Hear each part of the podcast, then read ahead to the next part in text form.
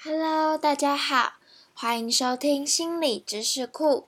我是这集的节目主持人小琪。小时候常常被大人提醒要微笑，那时候的我总会想着不笑会怎么样吗？而现在长大以后，我才发现爱笑的人好像真的有一种魔力耶，常常能让人想要认识、接近他。那么。今天我们就来聊聊笑容的力量吧。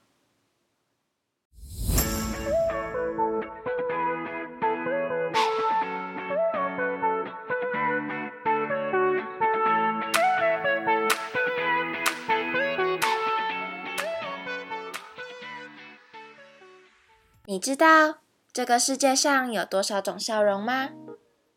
在一九六零年代，心理学家艾克曼和弗莱森。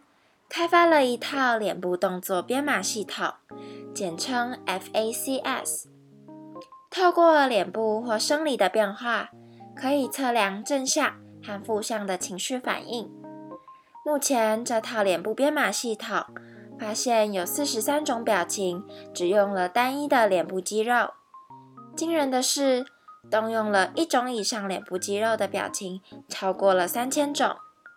到目前为止。在这几千种表情中，科学家已经能清楚地辨识出十八种笑容，其中包括了害羞、尴尬、嘲讽、喜爱等等。在这些笑容里，有两种笑容是受到瞩目的研究焦点，分别是真诚的微笑，还有假笑。真诚的笑容是十九世纪法国神经病学家。吉尔玛·杜香描述出来的笑容，所以我们也把这种笑容叫做杜香的微笑。这种笑容用了两组肌肉，一组把嘴角往后拉，让脸颊抬高；另一组则是让眼睛眯起来。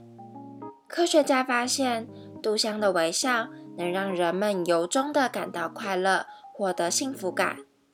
至于假笑，和真诚的笑不同的地方在于，这种笑容只用了一组脸部肌肉，只会把嘴角往后带，而没有让眼睛眯起来。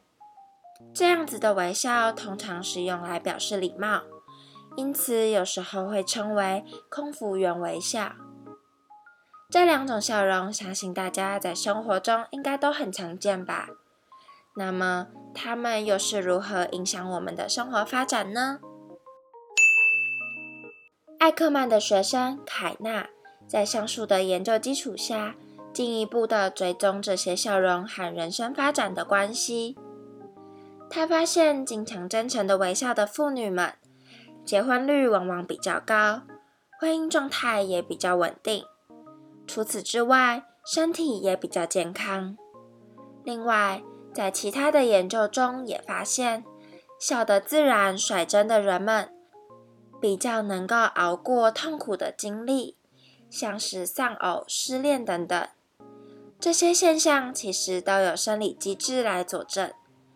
因为在我们微笑时，大脑会大量分泌三种能产生开朗、快乐感受的激素，分别是血清素、多巴胺还有脑内啡，而其中血清素有快乐荷尔蒙之称。能让人感到放松，有舒压的功效。多巴胺则被称为快乐物质，具有让心态变得更加积极、提高动力与专注力的效果。最后，脑内啡则是能带来幸福感，因此常被称为脑内麻药。以上这些激素都能影响情绪，带来正向的感受。所以常说的笑口常开，不只能建立正面的外在形象，也能让我们的内心保持愉快，帮助我们保持心理健康哦。听到这里，不晓得大家有没有想到，如果说假笑的时候故意让眼睛眯起来，也就是让外貌和真诚的微笑时一模一样，会有一样的快乐效果吗？答案是会的。无论是否真心的微笑，只要故意移动那两组肌肉，就能刺激大脑分泌激素，带来幸福感哦。在美国的一项针对产后忧郁的研究中，发现只要在治疗中要求患者定期露出开朗的微笑，许多患者之后都会变得更加积极且正面。